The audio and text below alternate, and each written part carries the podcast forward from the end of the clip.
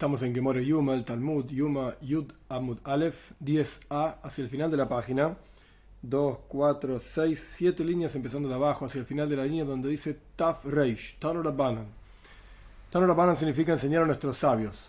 Lo que estamos discutiendo, vamos a empezar a discutir, es las leyes de Mezuzah. Esto es una de las cosas interesantes, en mi humilde opinión, del estudio de Gemore de Talmud, que incluso cuando estudiamos cuestiones que aparentemente no son prácticas, como por ejemplo lo que estamos estudiando ahora, el Kohen God, el sumo sacerdote, en el Beis Hamikdash, en el templo, en Lishkas Paredrin, en este cuarto que se llamaba de esta manera, Paredrin, que ya fue discutido explicado por qué se llamaba de esta manera, etcétera, en las clases anteriores. Esto es algo que no es práctico, lamentablemente ahora, en este instante, el Beis Hamikdash, el tercer templo, no está construido, no tenemos Kohen God, no tenemos Lishkas Paredrin, ¿para qué vamos a charlar de este tema?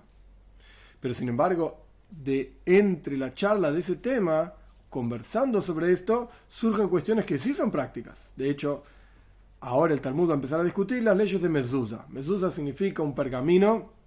Eso es lo principal de la mezuzah, no la cajita de plástico ni de metal, lo que sea. Un pergamino con el, un texto escrito, Shema Israel, las dos primeras parashot de Shema que se colocan en las jambas de todas las puertas. Ahora bien, ¿por qué el Talmud se pone a discutir esta cuestión? Pues vamos a ver en el interior mismo. Tan Rabbanan enseñaron a nuestros sabios, todos los cuartos que había en el Beis Hamikdash, en el templo, no tenían mezuzah, no tenían, de vuelta, mezuzah no tiene otra traducción.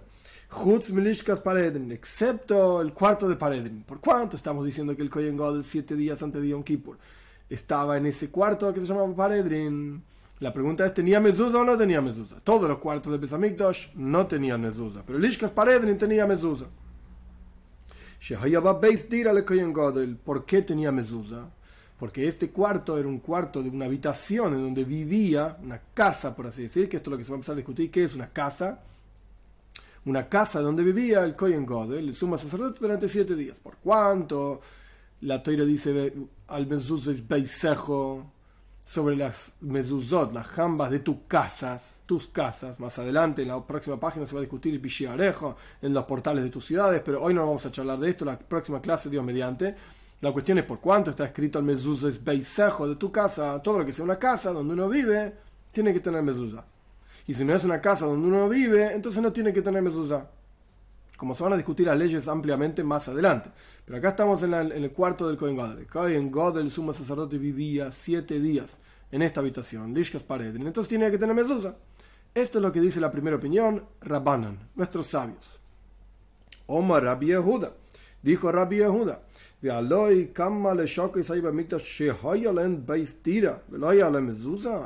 ¿Acaso no había muchas habitaciones en el Beis Hamikdash en el templo que tenían una habitación, una casa, y sin embargo no tenían mezuzah. Rabbanan quiere decir que la razón por la cual Lishkas Paredin tenía mezuzah es porque es un Beis Dira, una casa donde uno vive.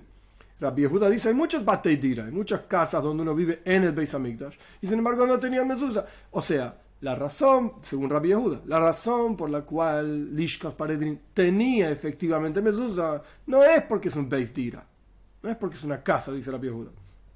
Elo sino que, ¿por qué Lishkas Paredrin, el cuarto Paredrin, tenía mezuzah?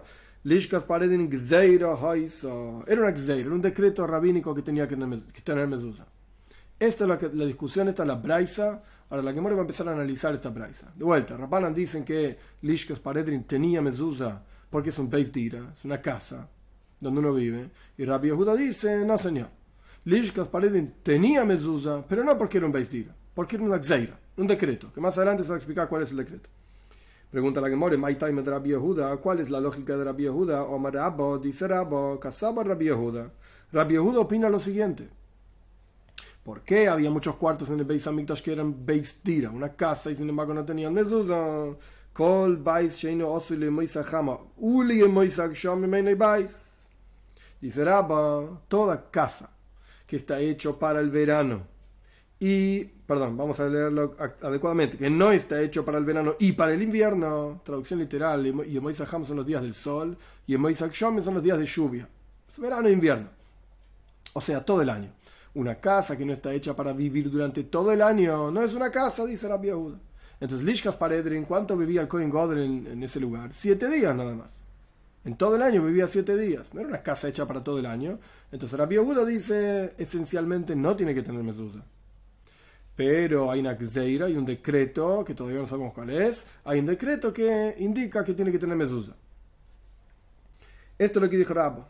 Una casa que no está hecha para todo el año no es una casa.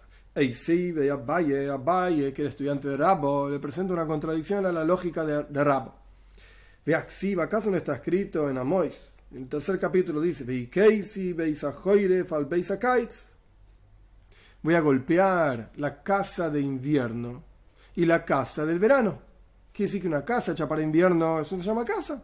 Una casa hecha para verano se llama casa. Quiere decir que no es necesario que se llame, que, que, se, ocupe, durante todo el año para ser llamado casa.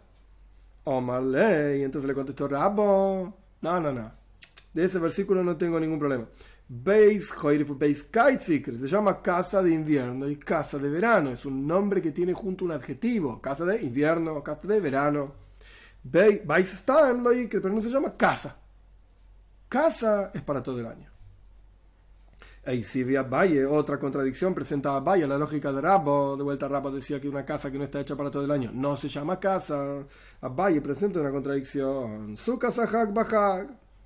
La suka es una cabaña que hay todo un tratado talmúdico del Gamor Zuka que explica qué es la cabaña, cómo está hecha, cuándo se hace, de qué manera se hace, etcétera, etcétera. Materiales. No es el momento ahora para toda una clase sobre Zuka, hay que leer todo el Talmud, todo el tratado talmúdico de Zuka. O por lo menos una parte que habla sobre la azúcar al comienzo. La cuestión es que Zuka Sahak Bahak, la se utiliza durante siete días en el año. Durante el resto del año no se usa la azúcar. Es decir, una persona puede construir una cabaña cuando quiera, una cabaña de verano, acá, allá, pero la cuestión es que hay una mitzvah y un precepto, en una sukkah hay que asentarse durante siete días, dice la toira, y esto es a partir del 15 de Tishrei, toda una serie de leyes que tienen que ver con la fiesta de Sukkot. Sukkot, perfecto. Explica, trae a Valle una contradicción a la lógica de, Rabo. Sukkah Sahak Bahag, esto es una enseñanza que está en la Mishnah. La sukkah de, de, la fiesta de Sukkot en la fiesta de Sukkot durante los siete días de Sukkot. ¿Se llama Bais o no se llama Bais? ¿Se llama casa o no se llama casa? Rabbi Yehuda Mechayev, Rabbi Yehuda obliga. Esa es la traducción literal. Jajomim poitrin, y Jajomim los sabios exentúan. ¿Qué es lo que obliga y qué es lo que exentúan? Explica Rashi ¿De dónde, ¿De dónde sacó la Gemora del Talmud esta Mishnah? Esta Mishnah está en Maiser. Maiser. Maiser significa el diezmo. Uno tiene que sacar diezmo del producto del campo, etcétera, montones de leyes.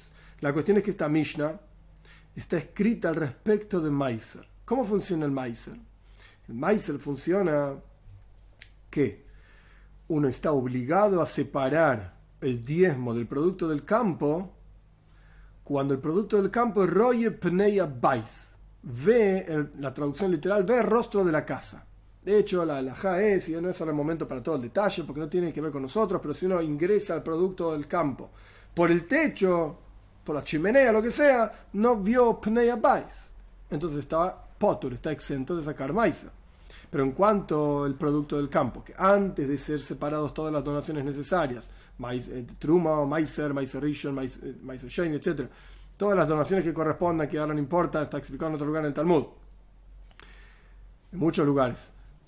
Antes de que uno separe todas esas donaciones, el producto se llama Tebel. Ese es, el, nombre que tiene. Tebel significa un producto del campo que no fueron separadas las donaciones correspondientes. ¿Cuándo es que el Tebel pasa a estar obligado a que, a que yo separe Meiser? ¿Cuál es la diferencia?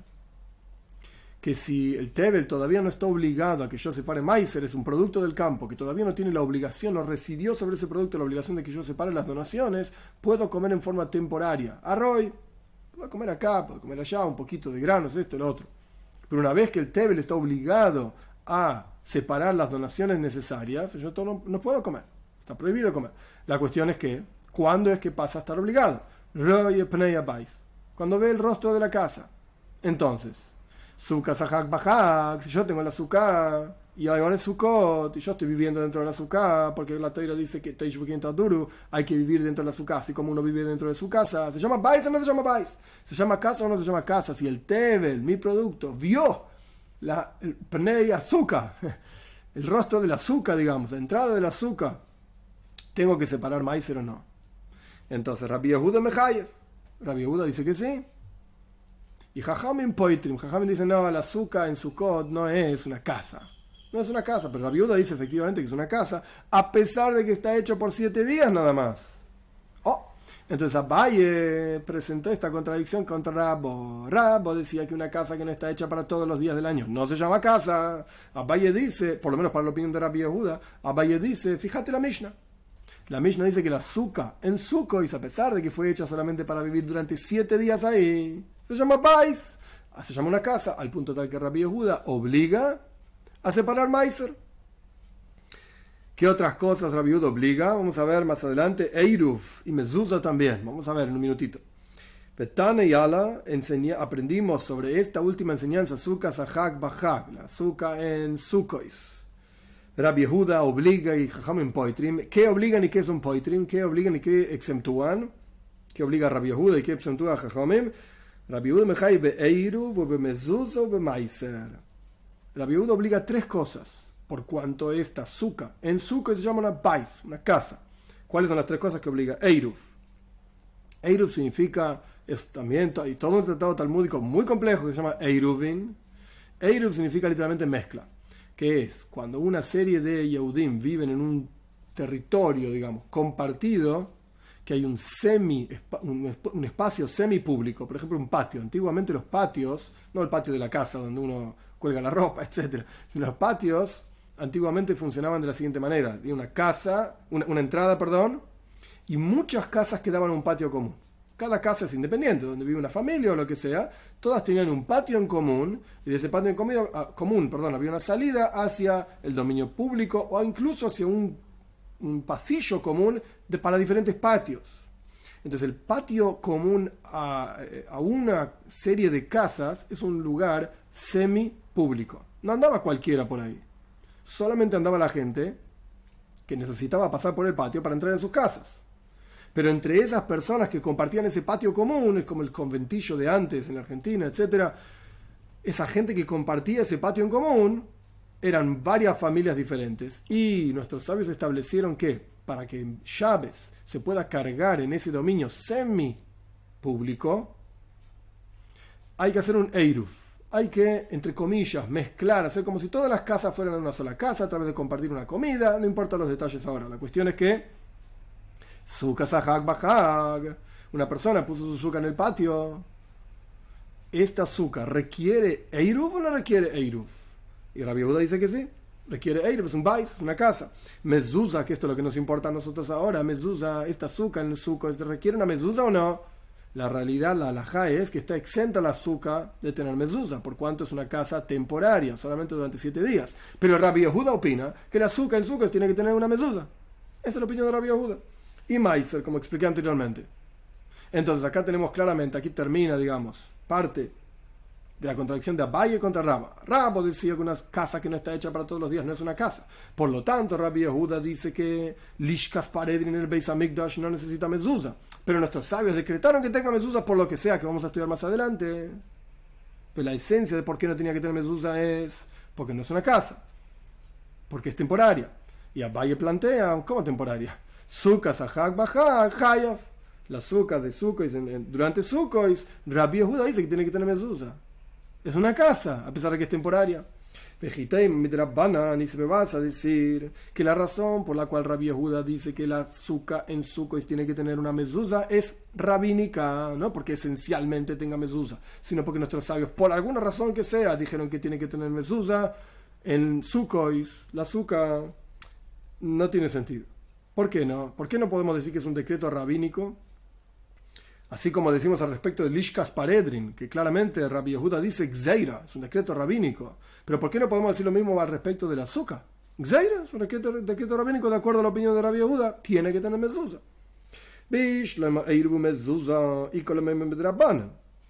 Tiene sentido en el respecto de Eiruv y de mezuzah que sea una ley rabínica que tienen que tener Eiruv o sea que la azúcar en, las, en sucos tiene que ser un eiru y la azúcar en sucos tiene que tener una mezuzá. Ok, decreto rabínico, lo acepto. El Meiser, pero al respecto del diezmo, que es el tercer asunto del cual habla esa Mishnah, que de hecho es una Mishnah en Meiser, o sea, tiene que ver con el diezmo específicamente esa Mishnah, y además trae el asunto de Mezuzah, y además trae el asunto de Eiruf, pero el asunto central del cual habla es Meiser. Al respecto de Eiruf y Mezuzah, ok, ponele que Rabbi Yehuda dice que es un decreto rabínico, pero al respecto de Meiser no puede ser. Y por cuanto los tres están juntos, ahora vamos a ver por qué no puede ser, pero por cuanto los tres están juntos, quiere decir que los tres son la misma cuestión. No me vengas a decir que Eirub y Mezusa es de Rabbanan y Meiser es de Oraisa. En un caso, en dos casos, Eirub y Mezusa es un decreto rabínico y en otro caso, Meiser es, una cuestión bíblica, esto no tiene sentido. Tendría que ser claro el Tana, el, maestro, en este caso Rabbi Yehuda, y decir esto es rabínico, esto es bíblico. Por cuanto puso los tres en, el mismo, la misma bolsa, Eiruf, Mezuzah y Meiser, quiere decir que los tres tienen la misma cuestión. Y al respecto de Meiser no puede ser un decreto rabínico que hay que separar Meiser. ¿Por qué no? Mi ¿acaso podrías decir, ahora pasamos a Yud Amud Beis, 10b, ¿acaso podemos decir que la cuestión de separar Meiser, cuando el producto del campo ve el rostro del azúcar, o sea, la entrada del azúcar, es un decreto rabínico que hay que separar Meiser? No puede ser. ¿Por qué? Porque si vamos a separar Meiser de cosas que no corresponde separar Meiser. De vuelta, es un producto que es Tebel, que no tiene las donaciones separadas. Y el producto este vio el azúcar, digamos, se, enfrentó, digamos, a la, puerta del azúcar. Esencialmente, bíblicamente hablando, no es necesario que separes Meiser. Pero yo voy a separar Meiser igual. Es un problema. ¿Por qué? Quizás vas a terminar separando Meiser, diezmo, de un producto que está obligado para separar Meiser por sobre, ahora explicó, por sobre un producto que está exento de Meiser, y a lo mismo al revés, de un producto que está exento de Meiser por sobre un producto que está obligado de Meiser. La lógica es, la ley es, que yo puedo separar Meiser de un producto teniendo en mente otro producto para cumplir la obligación del otro producto.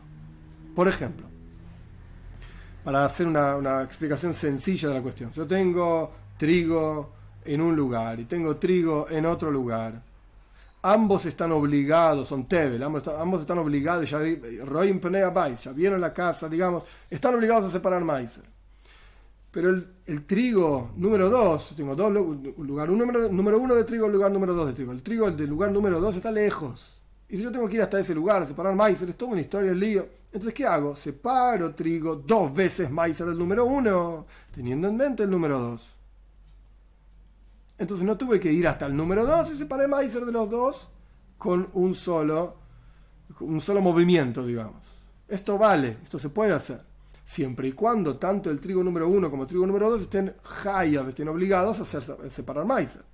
Pero yo no puedo separar Meiser de, supongamos, producto 1 y producto 2. El producto 2 es Patur, está exento, porque todavía no vio Pnei Bais o por lo que sea, no está terminado entonces yo no puedo separar Meiser del producto 1 teniendo en mente el producto 2 cuando el producto 2 está exento. Y lo mismo al revés, del producto 2 que está exento teniendo en mente el producto 1 para cumplir la obligación de Meiser del producto 1. No, minajillo para la pato y minapato la De lo que está obligado no puedo sacar Meiser a lo que está exento, de lo que está exento no puedo sacar Meiser a lo que está obligado.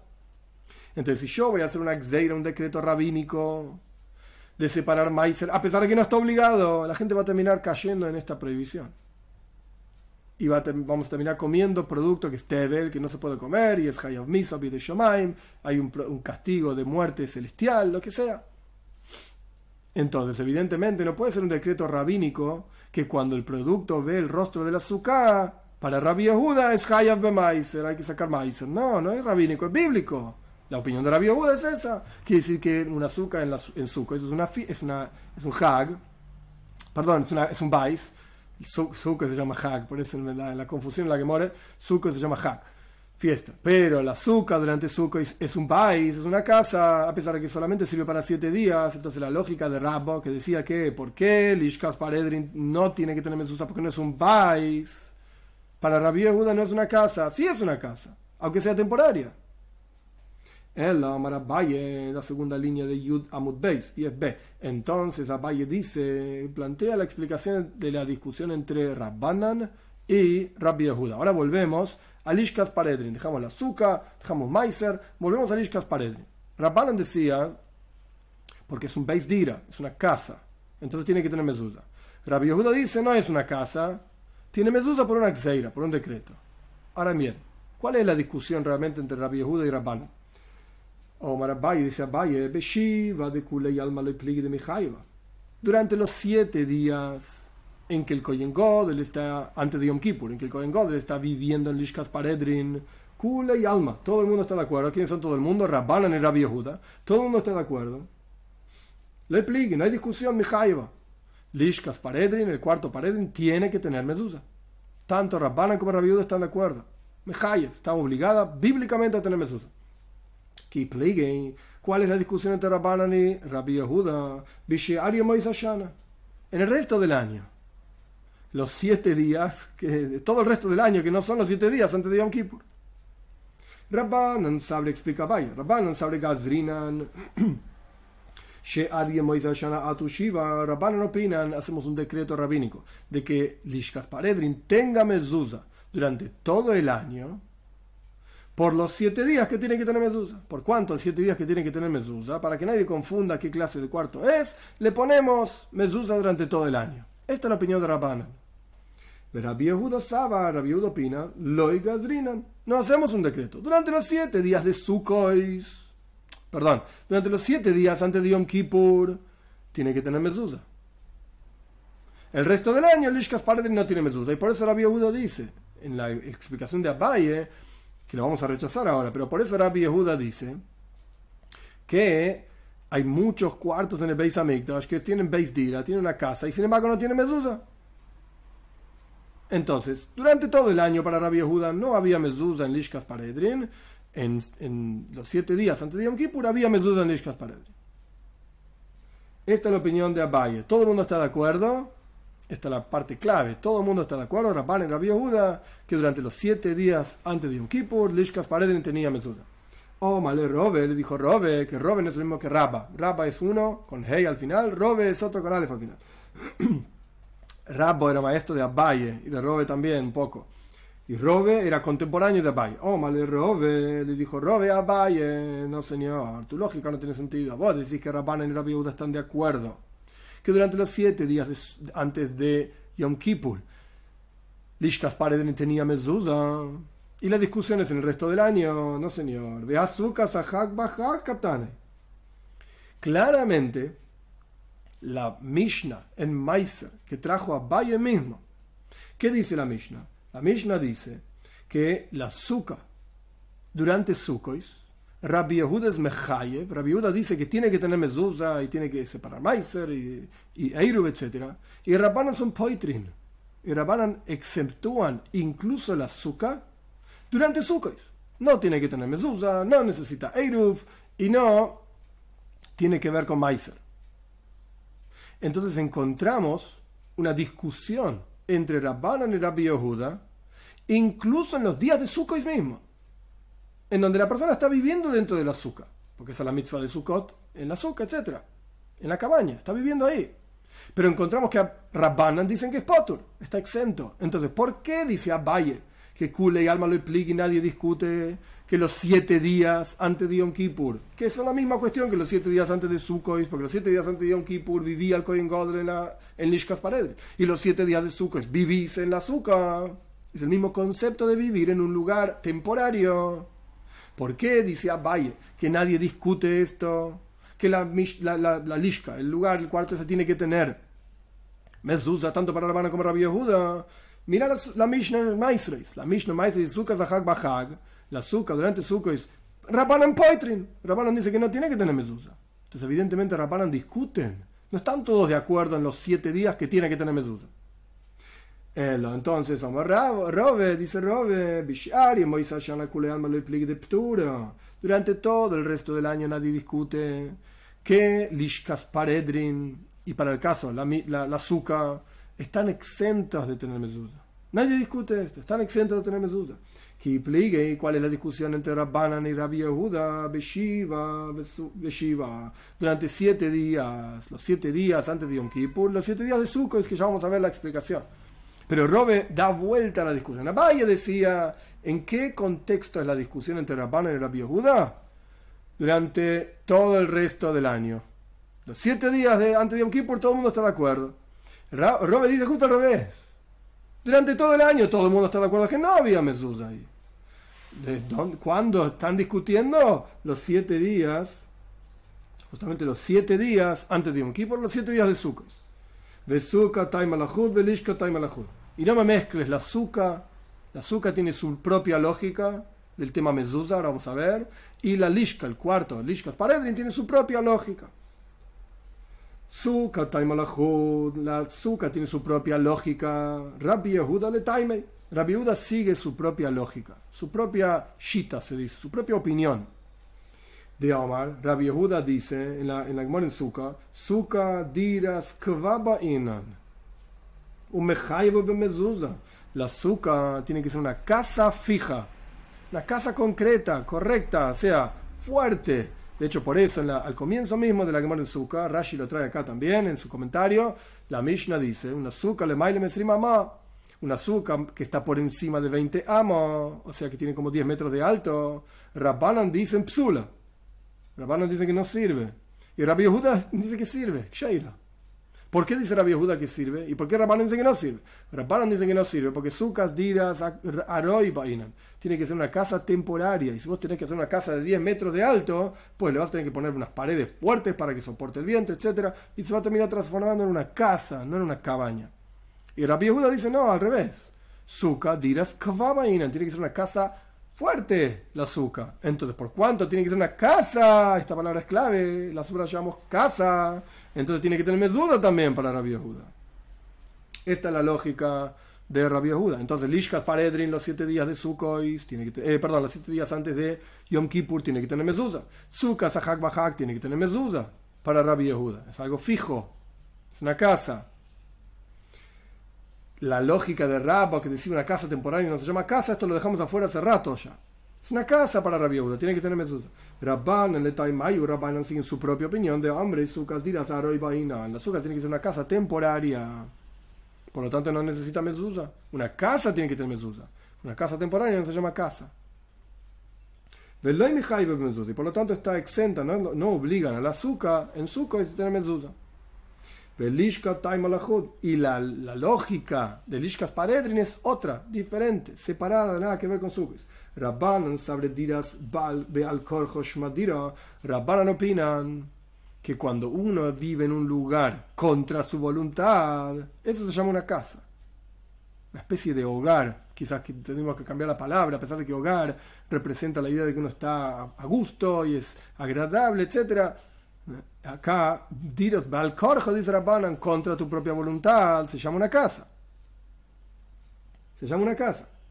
Entonces, para Rabbanan, Lishkas Pared tiene que tener mezuzah. Por eso en la, en la Braisa anteriormente, cuando empezamos la clase, decía Rabbanan Beis Dira, es una casa. El Kohen Godel vive en esa casa siete días antes de Yom Kippur por propia voluntad. Puede ser que él estaba de acuerdo con ir. Pero digamos, la casa del Kohen Godel, del sumo sacerdote, es su casa en algún lugar en Jerusalén, con su esposa y con sus hijos y qué sé yo. Ay, siete días antes de Yom Kippur tiene que salir de ahí, se tiene que ir a Beis esto es, entre comillas lo digo, contra su voluntad. No porque él decide, él quiere vivir en el Beis Hamikdash. No tiene nada que ver con el Beis Hamikdash. Él trabaja ahí, etcétera, pero no es que él vive en el Beis Hamikdash. Ningún, los koyanis no vivían en el Beis Hamikdash excepto una semana al año y había un lugar específico, Beis Hamoikat, que se va a estudiar mucho más adelante. Ahora no, pero no es que él vivía, el Kohen God no vivía en el Beis Hamikdash, vivía en su casa en Jerusalén. Entonces, diras, beal karja, shmadir, para en una casa contra tu voluntad se llama casa. Por lo tanto, tiene que tener mezuzah, lishkas paredrin, aunque sea que vive ahí durante siete días. Pero Rabbi Yehuda sabar, dirás beal karja, lishmadira. Pero Rabbi Yehuda opina que una casa contra tu voluntad no se llama casa. Entonces, para Rabbi Yehuda, lishkas paredrin no necesita mezuzah. No se llama casa.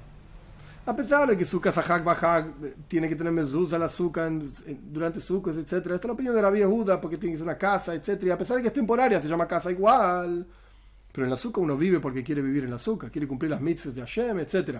Pero acá el Kohen Gadol tenía que vivir contra su voluntad, como ya explicamos ampliamente por qué lo separaban de su esposa, etc. Para que no esté impuro. Contra su voluntad vivía ahí. Para Rabbi Yehuda, Suka, eh, perdón, Dira, Una casa contra tu voluntad no se llama una casa.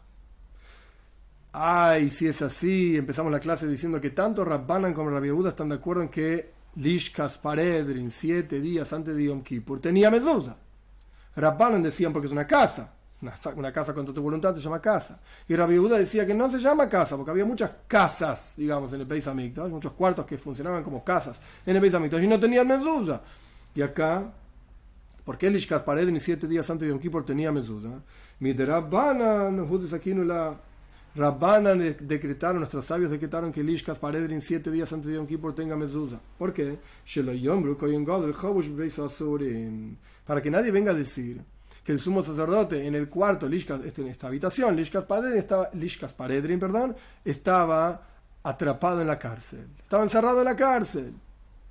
Por cuanto una cárcel está aptura, está exenta de mezuzá, como se va a explicar mucho más adelante, no hoy, la cárcel está exenta de mezuzá Lishkas Paredrin, si no hubiese tenido mezuzá, opina Rabbi Yehuda. La gente hubiese dicho, oh, lo encerraron a Cohen Godel en la cárcel, se debe haber mandado alguna macana, hizo algo que estaba mal, etc.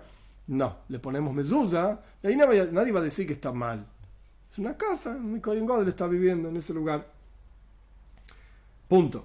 Última línea de Yudamud Beis 10b. Man ¿Quién es el autor de la siguiente Bryce? Esto es clásico y común en el Talmud que una vez que planteamos dos opiniones, en este caso, dos o más, lo que sea, en este caso Rabban y Rabbi Yehuda sobre si Lishkas Paredin tenía mezuzá y por qué tenía mezuzá, etc. Todos están de acuerdo que tenía mezuzá, la pregunta es por qué. Aparece una braisa, y ahora queremos saber si el autor de esa braisa es Rabbanan o Rabbi Yehuda, porque si encontramos una braisa que va solamente de acuerdo a una de las opiniones, nos ayuda a saber cómo es la halajá, cómo es la ley. Es la. En este caso igualmente tenemos Rabbin Beyahit tenemos muchos que son Rabbanan, contra uno que es Rabbi Yehuda, entonces alaja que Rabbim, como muchos. Pero aún así, uno de los trabajos de la Gemara, del, del, Talmud propiamente dicho, es aclarar y explicar cada braisa, cada enseñanza que quedó fuera de la Mishnah. Entonces, Mantan Rabbanan, ¿quién es el autor de esto que enseñaron nuestros sabios? Ahora pasamos a Yudalev Amudalev 11a. Todas las puertas, los portales que había en el templo. Todo el templo tenía varias partes. Está lo que se llamaba Harabais, el monte del templo, que era una especie de cuadrado, alrededor del, del rectángulo específico que era el templo. Entonces, acá estamos hablando específicamente, se explica Rashi, Share Mizrach Azara, es decir, la Azara, el templo propiamente dicho, no toda la montaña y las paredes que están alrededor de la montaña, el templo propiamente dicho tenía muchas, muchas puertas y se entraban por, las por diferentes puertas. Hay una puerta Shar Mizrach, la puerta del este. Entonces, todas las puertas que estaban ahí no tenían mezuzah, Hutz Mishar Nikonoir excepto Shar Nikanor. ¿Qué es Shar Nikanor? La Gemora mismo va a explicar quién era Nikanor. Él donó las puertas de esta, justamente de este portal, las puertas de cobre muy grandes, o unas puertas de oro. Hay discusiones en la, en la Gemora, en la Mishnah, en Midois. No tiene Gemora, tiene Mishnah, Midois. Shar Nikanor, no importa, el nombre de una persona, donó esas puertas. ocurrió un milagro muy grande con esas puertas, etc. La cuestión es que Shar Nikanor tenía mezuzah. El resto de las puertas, hasta que uno llegaba a Shan uno pasaba por algunas puertas, no tenían mezuzá, pero Shan no tenía mezuzá. ¿Por qué? Porque adentro de Shan o sea, el espacio edilicio que estaba cuando uno ingresaba, que aparecía cuando uno ingresaba a partir a través de Shar de esta puerta que se llama Nikanor, estaba Lishkas Paredin. Lishkas Paredin tenía mezuzá, entonces Shah no tenía mezuzá. De hecho, vamos a estudiar, pero no hoy, más adelante, todas las leyes de mezuzá, entre las cuales está, si vos tenés una puerta que tiene mezuzá, todas las puertas, hasta que se llega a esa puerta, tiene que tener mezuzá también. Entonces, de vuelta, todas las puertas que había, el comienzo de Yudalev, Amudalev, 11a, todas las puertas, los portales que había en el, templo, no tenían mezuzá excepto Shah Nikon, el Shelif, ni menos Lishkas Paredin, porque dentro de ese cuarto, dentro de ese portal, ese portal, estaba en algún lugar, no es que inmediatamente después, no es que uno abría ya y entraba el Lishkas Paredrin, no, el Lishkas Paredrin estaba arriba en una escalera. Otra cuestión, el punto es que a través de Sharnikanor se llegaba también a Lishkas Paredrin. Entonces, por cuanto Lishkas Paredrin tenía mezuzá, Sharnikanor tenía mezuzá. ¿Quién es el autor de esta braisa?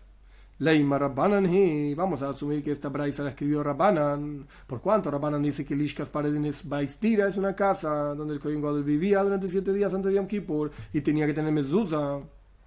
Bíblicamente hablando, entonces Shar tiene que tener mezuzá. Vele Rabbi Yehuda y no es la opinión de Rabbi Yehuda. Porque si fuese la opinión de Rabbi Yehuda, ¿por qué decía Rabbi Yehuda que Lishkas Paredin tiene que tener mezuzá? Para que la gente no diga que el Kohen Gadol está en la cárcel. Ok, pero entonces, esencialmente hablando, Lishkas Paredin está exenta de mezuzá. Le ponemos la mezuzá rabínicamente hablando. Miterabanan. Siendo así, Lishkas, eh, eh, perdón, Sharni Conner no tiene por qué tener mezuzá. Esta es la opinión de Rabbi Yehuda. de ir Rabbi Yehuda de ir Rabbi Yehuda, porque si me vas a decir que esta braisa, que dice que Sharnika no tenía mezuzá, eh, sigue la opinión de Rabbi Yehuda, y Gufak. Lishkas Paredin mismo es un decreto rabínico. Y nosotros vamos a venir, esto es una, lógica clásica talmúdica, y nosotros vamos a venir a hacer un decreto sobre el decreto. No hay una cosa así. Una vez que nuestros sabios establecen un decreto determinado para hacer una determinada actividad, en este caso, según la opinión de Rabbi Yehuda, poner una mezuzá en Lishkas Paredrin, para que nadie piense que el Kohen Godel está en la cárcel, eso es un decreto rabínico. No existe hacer un decreto rabínico sobre otro, basado sobre otro decreto rabínico. Gzeira le no se, hace, no, no se hace. Es una regla rabínica, una regla de nuestros sabios, una regla de la toira. No se hace una gzeira sobre una gzeira. No tiene sentido. En otras palabras, la mayoría de las gzeires, la mayoría de los decretos rabínicos, no todos, pero la mayoría de los decretos rabínicos son cercos alrededor de la toira. La toira dice una cosa determinada. Nosotros estamos preocupados, los rabones, los, sabios están preocupados de que la gente transgrede las palabras de la toira. Hacemos un cerco alrededor de las palabras de la toira. Un cerco rabínico, digamos, alrededor de las palabras de la toira para que nadie transgreda la toira propiamente dicho. Pero hacer un cerco alrededor del cerco que está alrededor de la toira, esto no tiene sentido. Esto se llama Gzeira al No se hace. Entonces acá, de vuelta, de acuerdo a la opinión de la vía Judá, Lishkas Paredrin tenía mezuzá, porque es una Gzeira, un decreto. Y Sharnikon va a tener mezuzá, decreto, por el decreto de Lishkas Paredrin. No, tiene, no tiene sentido. Responde la Gemore, no, estás equivocado. Incluso a Filu Teima Rabbi Yehuda Incluso, según la opinión de Rabbi Yehuda, esta braisa que Sha'ar Nikonar tenía mezuzá puede seguir la opinión de Rabbi Yehuda también. ¿Por qué? Porque en realidad es toda una sola gzeira. Es todo un solo decreto. Es decir, ¿cuál era el decreto rabínico al respecto de Yom Kippur, etcétera? Que tanto Lishkas Paredin como Sha'ar Nikonar tenga mezuzá, pero el resto de los portales no. Porque si es así, al final, entonces, ¿qué pasa con las puertas hasta que llegas a Sha'ar Nikonar? también tendría que tener mezuzá, de acuerdo a. No tenían mezuzá. De acuerdo a Rabbi Yehuda tiene sentido. La Gzeira es Lishkas, el decreto rabínico es Lishkas Paredrin y Shar. Punto. Tan Rabbanan enseñan nuestros sabios otro asunto, Arejo, la toira, cuando la toira habla de la mitzvah de mezuzá, ya que nos metimos en el tema mezuzá, la que muere ahora va a explicar muchas leyes de mezuzá. La, la toira dice Arejo. Serán estas palabras, etcétera, Israel, en, las, las vas a colocar en un pergamino escrito con tinta, con un montón de leyes muy complejas, etcétera, sobre las jambas de tus puertas, las puertas de tus casas, Beisejo, Arejo, y en tus portales. ¿Qué son los portales? Explica la braisa así. Es igual las portales de las casas y es igual los portales de los patios, y es igual los portales de las ciudades. Ciudad de las ciudades. Había diferentes tipos de ciudades, etc. Pero la cuestión es que todas las puertas corresponde poner mezuzas. Medina es eh, un tipo de ciudad, Ir es otro tipo de ciudad. Medina en general, antiguamente había ciudades-estado eran como reinado de acá, el reinado de allá. De hecho, los 31 reyes de, de, de Cnan no eran reyes sobre la tierra de Cnan entera, eran reyes sobre la ciudad, la ciudad de ese estado. Entonces, es igual. Share Batim, Share Hatzeiris, los portales de casa, los portales de patios, que patios es lo que yo expliqué anteriormente. Un patio que era acceso a diferentes casas dentro de ese mismo patio común. El patio también tenía una puerta. Hay que poner mezuzá. y Share Medines y las puertas de, de ciudades, Share Ayores, otro tipo de ciudades, Yeshbain, Joivas, Mitzve, Lamakim. Hay una obligación de mitzvah hacia Dios. Mishum por cuanto está escrito, las vas a escribir sobre las jambas de tus puertas y tus ciudades. Esta es la braisa. Oh, Malea Baile Rav Safra, le dijo a Baile Rav Safra, Anne Yavuli de Mejoiza, Maitai Malea Yavdule Rabban Mezuza. Esto es Abule. Abule significa en arameo Shar, una puerta. Estas puertas de la ciudad que se llama Mejoiza, y había la mayoría de los, la mayoría de los habitantes de la ciudad de Mejoiza eran judíos, en Bobel, en Babilonia. Mejoiza, así se llamaba. ¿Por qué? Pregunta Abaya Rav Safra. Abaya y Rav Safra, ambos vivieron en Babel, en Babilonia. ¿Por qué estas puertas de la ciudad de Mejoiza lo mezuzah? No le pusieron mezuzah.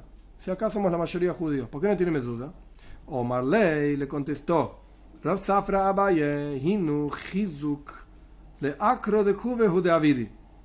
Estas portales, estos portales de la ciudad de Mejoiza, son fuerza, fortalecimiento, son como columnas que dan fuerza a Acra de Jubei. ¿Qué significa Acra de Jubei? Es una construcción que estaba construida arriba de las, de las puertas propiamente dichas.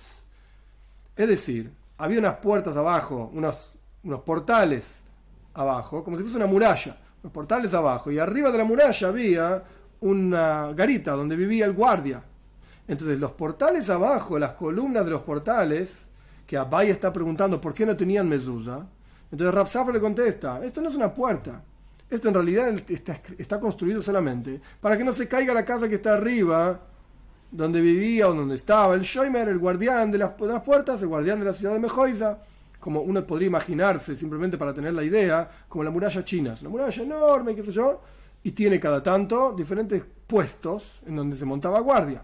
Ok, aquí estamos hablando de una muralla que tenía abajo diferentes puertas, así como circulares, como se construía antes. Y arriba tenía una casita. Entonces le preguntó a Valle, ¿por qué esas puertas que están abajo de la casita no tienen mezuzá? Y Safra le contestó, porque en realidad esas columnas están construidas solamente para que no se caiga la casita que está arriba. a Marley entonces le contestó, a Rav Safra.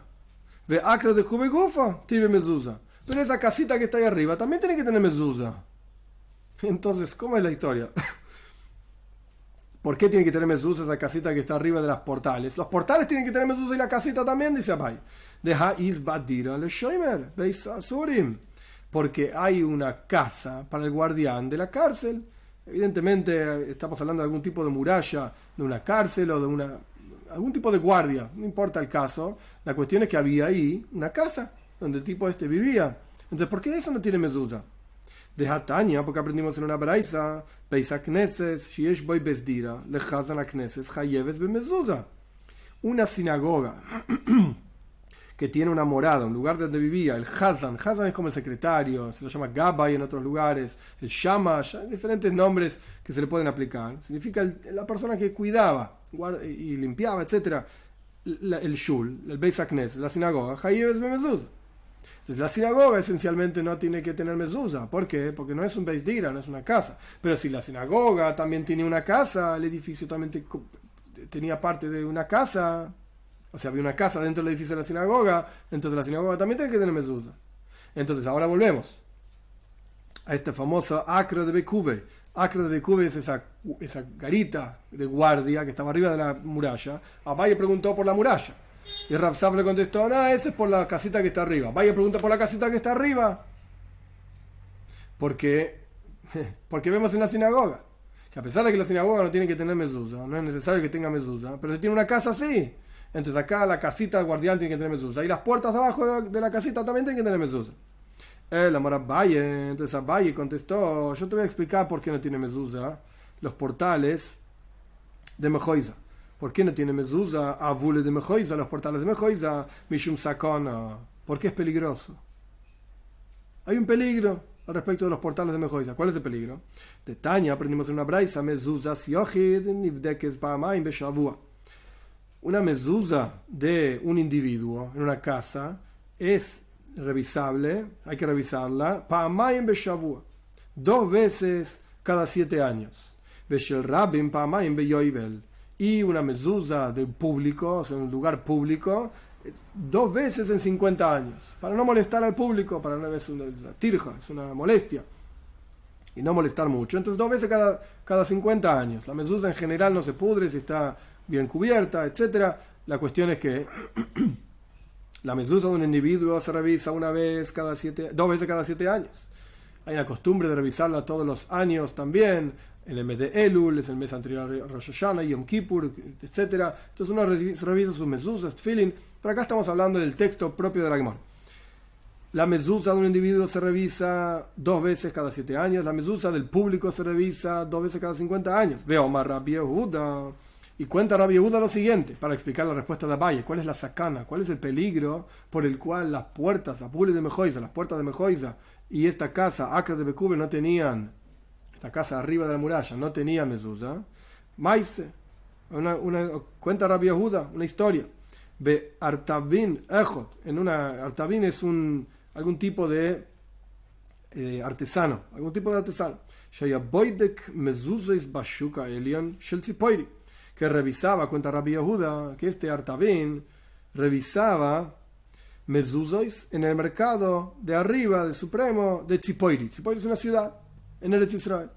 Este revisaba mezuzos, esto es lo que hacía este hombre. y lo encontró un general, algún tipo de general, probablemente romano, un policía. Venot al menos elef zuz y le sacó 100 zuz. ¿Por qué le sacó 100 zuz? que es mucho dinero, porque estaba, pensó que estaba haciendo algún tipo de brujería. Estaba con ahí un pergamino mirando y estaba escribiendo en el pergamino y lo colocaba y lo cerraba y lo ponía. Entonces el policía este pensó que estaba haciendo algún tipo de brujería y le quería, le quería poner en la cárcel, le terminó pagándole, el artabín este, le terminó pagando al, al Casdur, al policía, el, eh, el mil Zuz, muchísimo dinero. Al respecto de esta historia que contó Rabbi Yehuda, por eso es una sacone, por eso es un peligro ponerme zuzas en un portal de alguna ciudad que no nos pertenece. Mejois, a pesar de que había muchísimos judíos, y la mayoría eran judíos, pero en una ciudad de Babilonia, Babel. Entonces, si vamos a poner mezuzas ahí, hay que revisar las mezuzas ahí dos veces cada siete años, dos veces cada 50 años, en el caso de Mejoisa, si fuese en tu caso, dos veces cada siete años, en el caso de Mejoisa, en la ciudad, dos veces cada 50 años, cada vez que la revisabas tienen que pagar mil sus. Porque va a venir algún policía y va a decir, ¿qué estás haciendo? ¿Algún tipo de brujería? ¿Qué cosa rara es esto? Eh, y va a tener que cobrar. A tener que, el policía le va a cobrar mil sus. Ahora bien, detalle al margen explicando esta historia que contó Rabbi Yehuda sobre que le cobraron a este Artabín. ¿Acaso no dijo Rabbi Elazar que cuando uno es un shliach mitzvah, uno está enviado para hacer una mitzvah, uno está ocupado en hacer una mitzvah, no reciben daño? Este hombre Artavín, este tipo de artesano, estaba revisando la medusa en el Shuka Elion, en el mercado, para que la medusa del mercado de Tzipoy esté bien. Probablemente lo engancharon en, una de esas dos veces cada 50 años. Y estaba haciendo una mitzvah, estaba haciendo algo adecuado, adecuado algo que corresponde. ¿Y por qué le cobraron mil zus? mitzvah nizoikin. Las personas que están haciendo una mitzvah no reciben daño. Responde la Gemore. Heijo de kavia, hei sin embargo, es verdad. Las personas que están haciendo mitzvot no reciben daño. Pero, donde hay un daño fijo, seguro, ya ahí es diferente. No vayas, que vas, voy a hacer una mitzvah para salvarme de esto en un lugar donde con seguridad hay un daño y peligro. Por ejemplo, cruzar un puente que está roto. Es un daño fijo. ¿Qué te vas a meter en eso? Ahí, aunque sea shluche mitzvah, aunque sea shliach mitzvah, estés ocupado en hacer una mitzvah, no te metas en eso. Dixiv, como está escrito. Vayomer Shmuel. Dijo Shmuel. Eich Eilech. Veshoma Shaul Baragani. Le dijo Shmuel a Dios, cuando Dios le dijo a Shmuel anda y ungí a David como rey sobre Israel. durante la vida de Shaul, que era el rey anterior, Shmuel le preguntó a Dios, ¿cómo voy a ir? Va a, escuchar Shaul, que era el rey, y me va a matar. ¿Cómo vas a ungir a otro rey siendo yo rey? Te mato. Es una rebelión contra el rey. Hashem, Eglas Bakarti Toma una ternerita en tus manos. Veo Marta, les a base. Y vas a decir, vine a hacer una ofrenda para Dios. Entonces, claramente, una persona que está haciendo una mitzvah, en este caso, y va a hacer una ofrenda a Shmuel, una ofrenda a Dios, no recibe daños. Pero, hijo de Kavia si el, si el lugar es un lugar que con seguridad va a haber un daño, entonces ahí ya no es tan, eh, ya no es tan poderoso, digamos, el poder de la mitzvah. No te metas en peligros bajo la excusa de que igualmente estás haciendo una mitzvah, entonces no te va a pasar nada. Esto no se hace. Estamos entonces en la mitad de Yud Aleph Amud 11a. Hoy paramos acá. Después la Gemora va a seguir explicando ampliamente las leyes de Mezuzah.